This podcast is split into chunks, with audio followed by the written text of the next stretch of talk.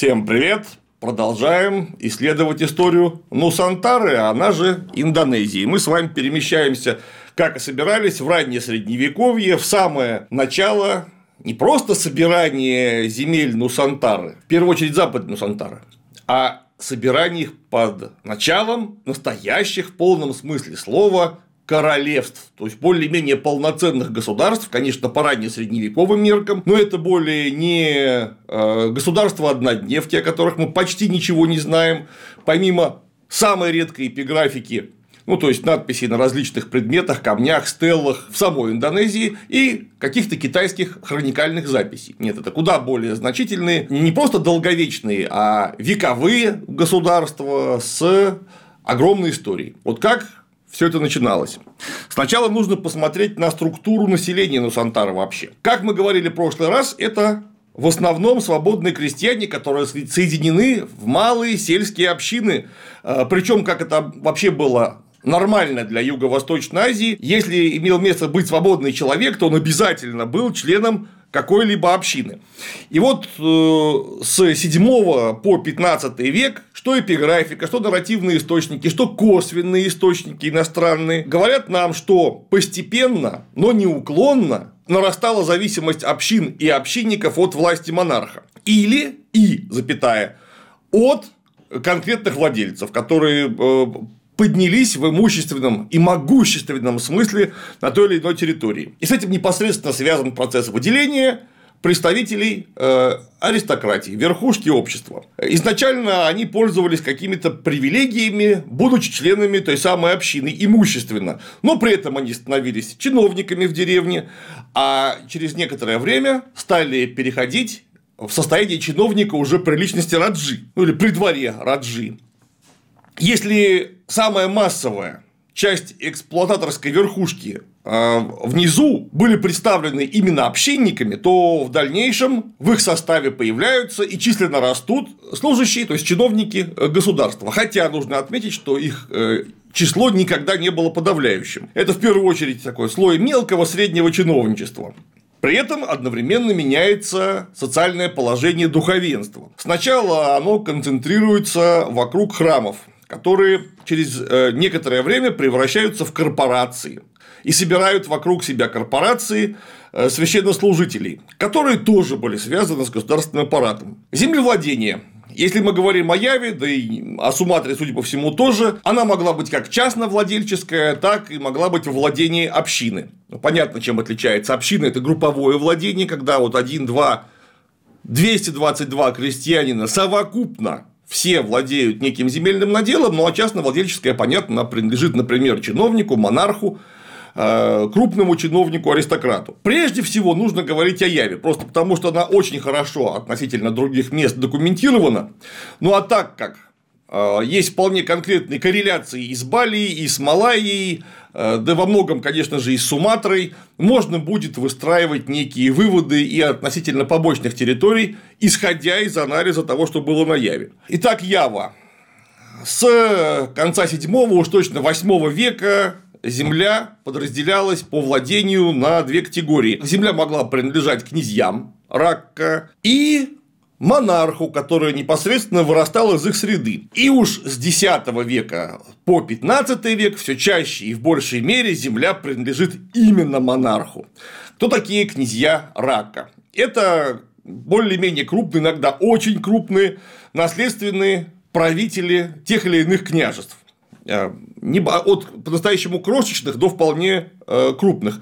Возникали они э, в Яве, в центральной Яве, в то время, когда складывалось классовое общество, о котором мы говорили с вами в предыдущих наших беседах. И постепенно они превращаются в наследственную аристократию. Причем наследственную аристократию, как бы сказали на Руси, ватчинников, то есть которые владеют землей, безусловно, передавая ее по наследству от отца к сыну и так далее. С 8 века и до 10 века они постепенно теряют часть своих привилегий, в первую очередь в пользу монарха. Монарх был необходим как третейский судья, как э, верховный духовный и военный лидер, поэтому так или иначе все заинтересованные э, в нем круги переуступали постепенно в его пользу свои привилегии, но когда монарх достаточно усилился, уже и э, вопросов-то не было, уступать или нет, он сам мог постепенно все это забрать, и более того, забирал.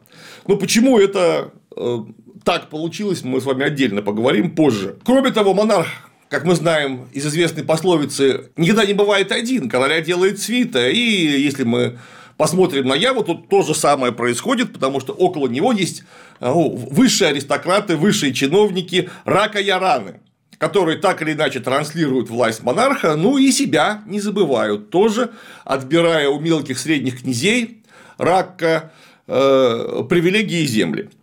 К концу IX века вопрос суверенитета уже в основном не стоял, потому что он отождествлялся с Махараджей, то есть великим э, царем, великим правителем. Ну и верховная собственность в первую очередь на землю до конца 15 века делается махараджа-центричной, то есть в основном вся земля принадлежит Махараджа, а он раздает ее в пользование тем или иным юридическим или физическим лицам. Таким образом, сменяется старая полицентрическая система владения, когда ну, вот мы уже э, говорили об этом, упоминали, что земля могла принадлежать или общинникам, или представителям аристократии рака. Да, мелкой аристократии, конечно. Данные процессы происходили на Яве не одномоментно. И данные процессы были разделены регионально, потому что ко второй четверти X века центр экономической активности перемещается из центрального региона в восточный Яванский регион.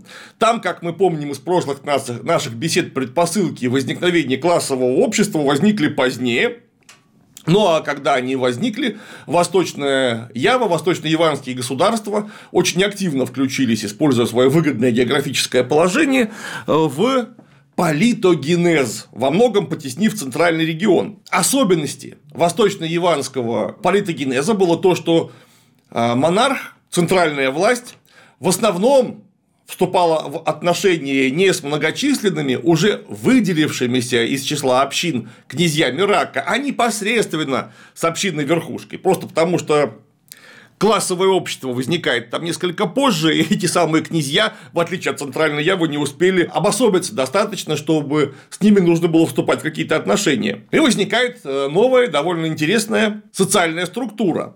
Там нет места для э, крупных ватчинников. То есть, что такое ватчинник? Это не служилый владелец, потому что он владеет землей, безусловно, это все равно его земля. Он захочет пойдет служить, не захочет не пойдет. Ему очень сложно приказать э, без э, прямого давления из центра. А вот Тут-то аристократии, крупной аристократии, которая не является родственной монарх, монарху, просто не было места, ее не было. Если мы говорим о Восточной Яве, крупный землевладелец-аристократ всегда родственник Махараджи. Ну и только в 15 веке на Яве опять появляется ватчинная аристократия серьезных э, размеров и серьезной численности, что важно, у которой вполне естественно, исходя из собственного богатства, земельного могущества появляются и права. Правда, конечно, нужно отметить, что все равно это были, пускай и дальние, но родственники семьи Махараджа, которые просто порвали отношения службы с центром, а заодно и всю страну на куски порвали. Интересно отметить, что Махараджа как носитель суверенитета Сирич центральной власти за 200 лет 8-9 веков захватил право основной собственности на землю. Ну, из этого происходит следующая ситуация. К IX веку крупные ватчинные феодалы в основном побеждены. Когда я говорю феодалы, относительно Нусантары Индонезии, нужно понимать, что это феодалы в известном условном смысле, потому что если базис-то у них ранее феодальный складывается вполне, то настоящих феодальных отношений, как в Западной Европе, которые являются эталонами, мы там, конечно, не увидим. Поэтому феодал, когда я говорю об Индонезии, это именно базисное понятие, то есть экономическое, что, в общем, и делает возможным употребление подобного термина. Во-первых, во-вторых, все-таки некое подобие вассально-синериальных отношений э, складывается постепенно и в Индонезии тоже.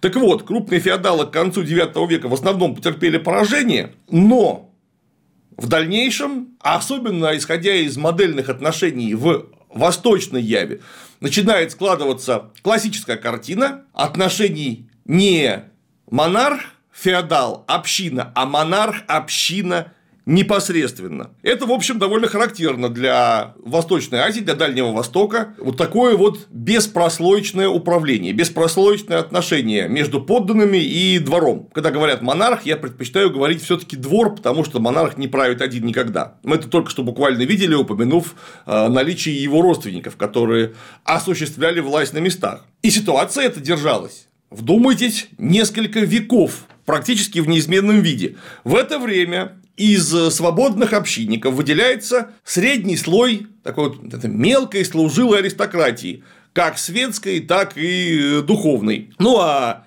в дальнейшем из-за укрепления прав владения, в первую очередь ближайших родственников Махараджи, выделяются наследственные владельцы, которых называли бра очень похоже на наши бояре. Впоследствии они, конечно, получают и политические права, которые, забегая вперед, разрушают уже в 15 веке тот вариант государства, который мы описываем, и который был чрезвычайно э, типичен с ярко выраженной верховной собственностью на землю. То есть э, централизованное государство, вот такая восточно-азиатская империя с, самое главное, детализированной системой эксплуатации свободных общинников непосредственно политическим центром. Одновременно и тогда вот к 15 веку и детализированная система начинает исчезать, хотя предпосылки этого складываются лет на 100 раньше, с начала 14 столетия. Может быть, даже еще раньше, но уж в 14 веке об этом точно можно говорить. Что на это указывает? А в первую очередь, массовая передача государства имущественных прав э, служилым аристократам, а зачастую и не служилым аристократам, которые являются родственниками э, Махараджи. Эти процессы должны были похоронить и похоронили ту самую знаменитую Яванскую империю Маджапахит к концу 15 века, к 1480-1490 годам. Но парадоксальным образом. Вот, начало, вот эти процессы 14-15 веков не привели от э, формального юридического отказа верховной власти от преимущественной власти и собственности над землей. То есть Махараджа и его двор по-прежнему считали себя хозяевами земли, хотя по факту де-факто ими уже не являлись. И в Юго-Восточной Азии, не только в Индонезии, складывается э, период такого варианта собственности, который определяется утратой централизации, упадком централизации, когда сбор основного ренты, а, основного налога, то есть ренты с земли, производится служилыми слоями общества, духовенством светской аристократии, причем, повторяюсь, иногда и даже не служилой аристократии, которые просто получили данное право от государства а государство уже взимает ренту с них по, мере возможности. Все, о чем мы говорили, все эти процессы в социально-экономическом развитии продолжались неравномерно на протяжении восьми столетий. Аграрные отношения в яванском обществе, которые мы видим согласно анализу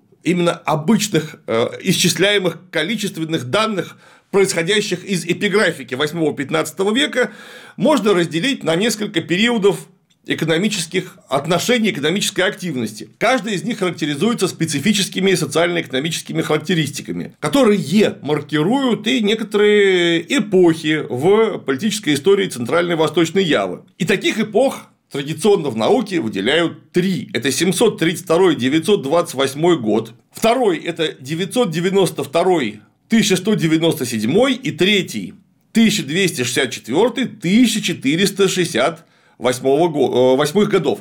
Вы заметили, что эти года друг с другом не напрямую стыкуются, между ними есть переходные периоды, это отрезки времени, когда пропадают, и, и вообще неизвестны те или иные автохтонные аутентичные надписи, то есть надписи данной эпиграфики, которые происходят непосредственно с яванских земель. И поэтому четко очерченные временные границы в историографии, при всей, конечно, их условности, э, невозможны. Для каждой из трех эпох типичны особые составы социальных групп, постоянных социальных групп и довольно специфические виды отношений между ними. Ну а также отношения каждой группе по отношению к земельной собственности, основного богатства в феодальную эпоху. Посмотрим на эти группы. Э, это монарх как носитель центральной власти, служилые э, феодалы и не служилые ватчинники, э, средние и мелкие землевладельцы, духовенство и, конечно, общинная деревенская верхушка, деревенская, деревенские чиновники. Ниже свободное население деревень, крестьяне, фермеры, а также ремесленно-торговые группы и в самом низу зависимое население в деревнях. Природа этих групп, степень их сходства, родства, похожести, отношения каждой из них к земле менялись на протяжении времени, что, в общем, неудивительно. И это мы рассмотрим, когда будем анализировать течение эпох как таковых. И вот тут-то в обязательном порядке э, нужно переместиться с Явы шире вообще на всю Индонезию. Это очень важно для политической истории. Почему? Да ровно потому, что, и вот тут мы переходим к конкретике повествования от общетеоретических выкладок и перемещаемся мы на Суматру, в государство, страну Шриваджая. С древности на юго-востоке Суматры складываются рисоводческие районы, которые располагаются в долинах рек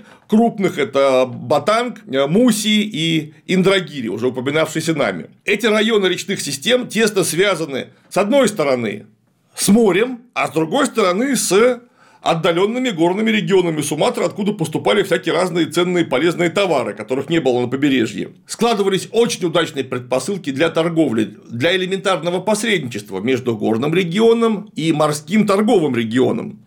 Вспомним, что в древности там возникло государство Ганьтули, потом э, Милая, Малая, ну и к VII веку, который мы договорились считать рубежом, границей античности местной индонезийской и средневековья, под управлением Милая находились как сельские общины, так и торговля в области Джамби.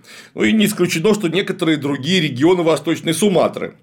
Что важно, имевшие выход к морю. На этом, наверное, все политические усилия были заточены для того, чтобы обеспечивать торговлю. Ну и Милая, так или иначе слабее, оказалась э, под тенью растущего государства Шриваджая в VII веке. Первые сведения, которые мы можем иметь объективно об этом государстве, происходят от 70-х годов VII века, то есть от 670-х годов. Почти наверняка само государство возникает заметно раньше, причем заметно раньше, будучи одним из многочисленных более-менее крупных княжеств на, на территории. И, скорее всего, возникло оно в районе аж V века. Сердцевина Шриваджаи – это низовье реки Джамби и бассейн реки Муси.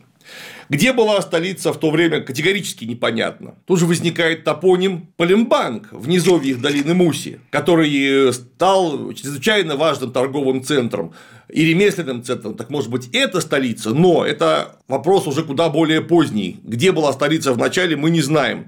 Ну вот в 670-673 годах мы узнаем о Шриваджае объективно, потому что местный князь послал ура-ура в Китай посольство. А в 671 году Шриваджаю навещает паломник И Дзин, китайский буддист, проповедник, который, возможно, выполнял еще и некие дипломатические функции. Он оставил нам записки, которые являются чрезвычайно важным источником по истории ранней Шривиджая, потому что исходят как минимум из уст очевидца. Конечно, Идзин большую долю внимания уделял состоянию буддизма в странах вообще на юге, ну и в Шриваджае в частности. Идзин следовал в Индию, в Шривиджаю он заехал просто по дороге и прожил там полгода, прожив некоторое время в столице, которая называлась Виджая и находилась в нескольких десятках километров от э, моря. И была при этом настоящей крепостью. То есть Идзин прямо описывает укрепление.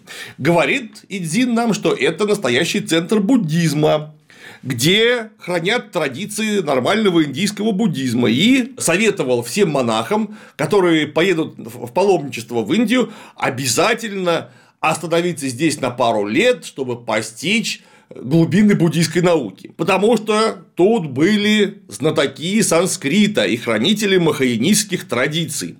Идзин изучал санскрит, причем не где-нибудь, не в Китае, а именно в Индонезии, после чего отправился в Индию. Там он прожил до 685 года и поехал обратно в Китай по дороге, завернув на Суматру по протопной дорожке. Видимо, ему там понравилось. Причем понравилось настолько, что он там прожил аж 4 года. С 689 по 695 год. Одновременно изучая местную жизнь и занимаясь переводами э, буддийских текстов с санскрита на китайский. Ну, понятно, он был китаец, а санскрит к тому времени уже хорошо знал. Что важно, в 689 году Эйдзин пишет, что государство Милаю, гегемон в данном регионе в э, древний период, просто стало частью Шривиджаи. То есть Шривиджая то ли завоевала, то ли поглотила э, Милаю, или, может быть, и то, и другое постепенно имело место в истории. Ну и тут же данные эпиграфики поспели.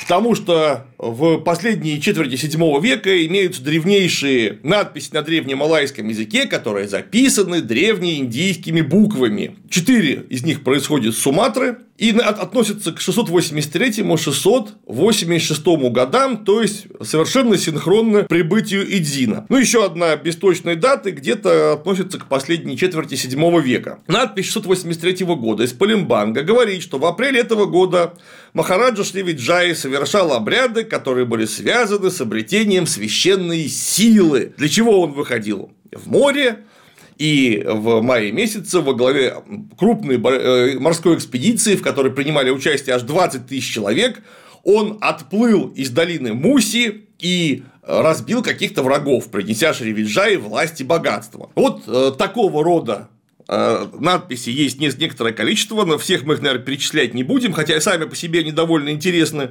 Но, что важно, эта эпиграфика говорит нам об экспансии которую постоянно проводило государство Шривиджая с восточной Суматры. У них для этого были все предпосылки. Во-первых, удобный выход к морю, хорошие э, места для портов.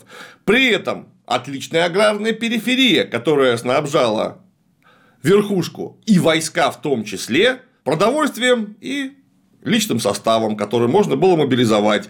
Ну, просто потому, что аграрная территория хорошая, плодородная, дает много прибавочного продукта. Значит, и войска будет больше, и экспансия будет из-за этого последовательной и удачной. В последней четверти 7 века при Махараджа Джаянаше Шривиджая расширяет собственные земли за счет Милаю по направлению к Малакскому проливу и закрепляется на острове Банка, таким образом захватив пролив который вел в Яванское море и, судя по всему, начинает захват Западной Явы. Если мы просто взглянем на географическую карту, то без лишних пояснений станет понятно, куда эта экспансия была направлена и, собственно, зачем.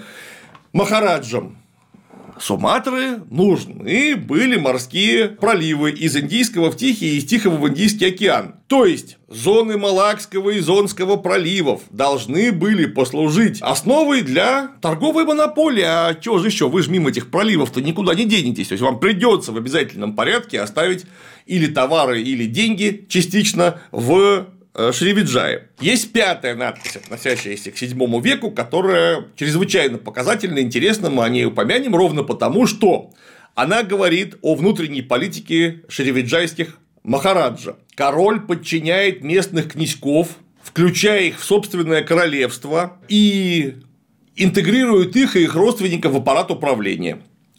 При этом удаленные князьки начинают существовать как вассалы или союзники, федераты. То есть они не являются непосредственно включенными в состав э, королевства. Отдельно упоминается буддийское духовенство, которому передается изрядное земельное имущество и право эксплуатировать крестьян. То есть духовенство становится коллективным феодалом. Причем среди первых лиц государства, лучших, так сказать, людей, вятших мужей, как сказали бы на Руси, упоминаются не только аристократы и духовенство, но еще и крупные торговцы и флотоводцы, капитаны кораблей, потому что флот для островного экспансионистского государства – это незаменимый инструмент. Ну, а вполне очевидно, что люди, которые умеют этим флотом распоряжаться, должны занимать э, серьезное положение вне зависимости от исходного своего происхождения. То есть, это вот такой социальный лифт, который в начале истории вполне работал. Ну, а внизу, как обычно, как и везде, собственно, в Юго-Восточной Азии, стоят главы сельских общин, которые имеют, с одной стороны, свою систему управления и подчинения, но подчинены, в свою очередь, государству через личностей э, специально назначенных королевских чиновников. И рабы, конечно, имеют место рабы, которые эксплуатируются как светскими, так духовными властителями, так, конечно же, и общинниками. Чиновники обязаны приносить клятву верности королю, кстати, в то время он на древне э, малайском языке назывался хаджи. Не путать с хаджи человеком, который совершил хадж в Мекку, это просто созвучие.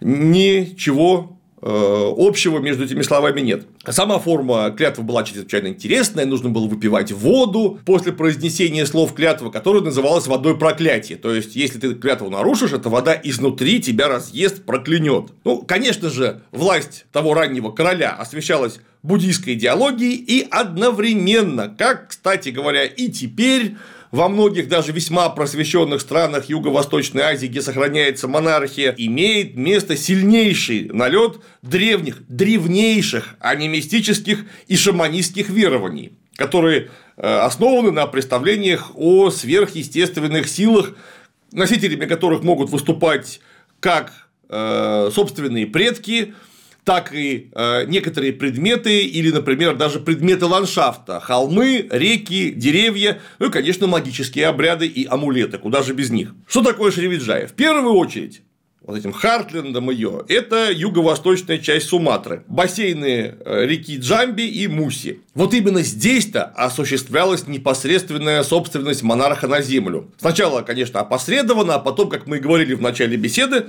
он ее просто забрал себе всю рядом с монархом не осталось безусловных землевладельцев. Все они владели э, по вассально-ленным, если можно так выразиться, к этому, применительно к этому региону правам э, этими землями. Не очень понятно, что было с остальными регионами Суматры в тот период. То есть, было ли там непосредственное владение землей монарха с раздачей ее аристократии, или все-таки аристократия владела по ватчинному принципу. Э, скорее всего, в то время, то есть 7 начало 8 века, отдаленные регионы Суматры просто облагались данью, налогом и э, сохраняли собственную социальную структуру, собственную систему управления, собственную аристократию. В то время, конечно же, еще родоплеменную, потому что из родоплеменного строя общество Суматры только начинало выходить. Вполне очевидно, что экономическая и внутриэкономическая политика опиралась не только на дань, но и на то, что непосредственно всегда в любой точке мира связано с морем, а именно на таможню.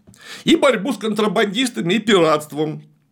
Или использование пиратов и контрабандистов в собственных интересах. Потому что когда этот пират грабит для тебя, это уже не пират, это уважаемый капер. Ну а контрабандист резко превращается в почтенного бизнесмена. Если мы посмотрим за пределы Суматры, за пределы острова на другие территории, например, на ту же самую частично к тому времени захваченную Яву, то там без всяких сомнений власть осуществлялась через местных вассальных князей, которые контролировали Шривиджаи в первую очередь по военной линии, то есть они боялись военного насилия по отношению к себе и рассчитывали на военную помощь могущественных королей Шривиджаи. Ну и, конечно, были тесно связаны с ними по торговым отношениям. То есть, дружить с Суматрой было выгоднее, чем проводить какую-то полностью самостоятельную политику. И вот так складывается огромная морская империя, конечно, по местным меркам огромная, э, которая держалась на военной силе. А чем занималась военная сила? Так э, не только захватами, но и регулярными грабительскими набегами. А также основывали базы на островах, где, ну, фактории своего рода, опираясь на которые можно было проводить как территориальную экспансию, так и грабеж тех территорий, которые невозможно покорить военные силы на постоянной основе, то есть где невозможно поставить гарнизоны по тем или иным соображениям. Соображения в ранней феодальную эпоху всегда одни. Невозможно проглотить слишком большой кусок. То есть разбить войска каких-то родоплеменных союзов на тех или иных островах было бы можно, но вот контролировать их постоянно оказывалось чрезвычайно затруднительно. Каким бы э, прекрасным не был агрокультурный климат, э, сама техника получения прибавочного продукта с земли, но население ограничено. И прибавочный продукт тот вполне естественно ограничен. Голод мог случиться совершенно неожиданного, представляете, даже в тропиках. Поэтому захватить все с решительными целями на постоянной основе было просто невозможно. Что интересно, в тот ранний период Суматранская Шривиджая, несмотря на, э, безусловно, доминирующее положение в регионе, оставила очень э, скромный археологический след. По сравнению, например, с той же ранней средневековой Явой. То есть там не будет таких могучих центров культовой архитектуры. Тут в основном аграрная и, точнее, аграрно-торговая цивилизация с чрезвычайно скромной, сохранившейся в земле материальной культуры. Ну, в смысле каких-то огромных культовых сооружений. Мы ничего этого просто не увидим. На Яве получится совершенно другая ситуация э, в итоге. При этом это, несомненно, гегемон и центр цивилизации, куда за буддийской ученостью не гнушались ездить даже просвещенные китайцы, которые, и которая сохраняла постоянную связь с индийскими самыми развитыми цивилизационными центрами и вела огромную торговлю. При этом вот посмотрите, археология чрезвычайно скромная.